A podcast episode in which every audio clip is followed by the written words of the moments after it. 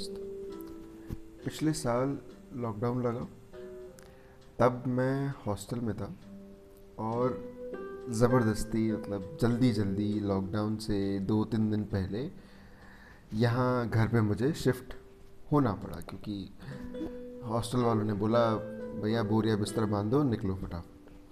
अब तब तो जल्दी जल्दी आ गए। ए, एक बैग में सामान भरा एंड अपना इधर मैं शिफ्ट हो गया था।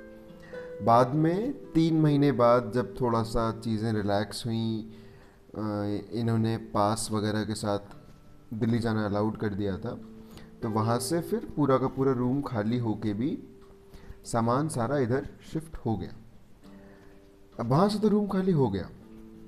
चार चार, पाँच पाँच बैग एग्जैक्ट बने, जिसमें सारा सामान भर के आया और यहाँ रख दिया गया। तभी जब वो बैग आए थे, तभी मेरे से मम्मी ने भी कहा था, पापा ने भी कहा था, इनको खोल दे, इनको लगा दे। ये जो है, यहाँ तूने स्टोर में सजा दिए हैं। शोभा बढ़ा रहे हैं ये। मैंने नहीं लगाई।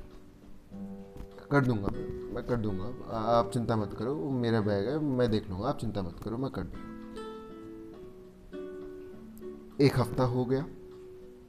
एक महीना हो गया, वो वैसे के वैसे ही रखे थे उसमें से एक बैग था जिसमें कपड़े थे, वो खुलने ज़रूरी थे, वरना सॉरी तो वो एक बैग तो खुल गया, पर चार बैग एज इट इज़ अभी रखे रहे।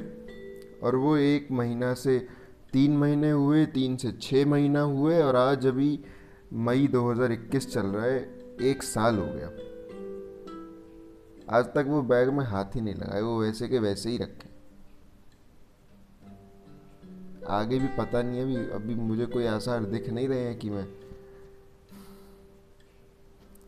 कब कब तो मैं उसमें हाथ लगाऊँगा, कब वो सामान निकालूँगा। कोई कोई कोई क्लू नहीं है, कोई कोई अभी आगे एक, कहते हैं ना, रोशनी की चमक। कहीं दूर दूर तक दिखाई दे नहीं रही है अभी भी। नमस्ते।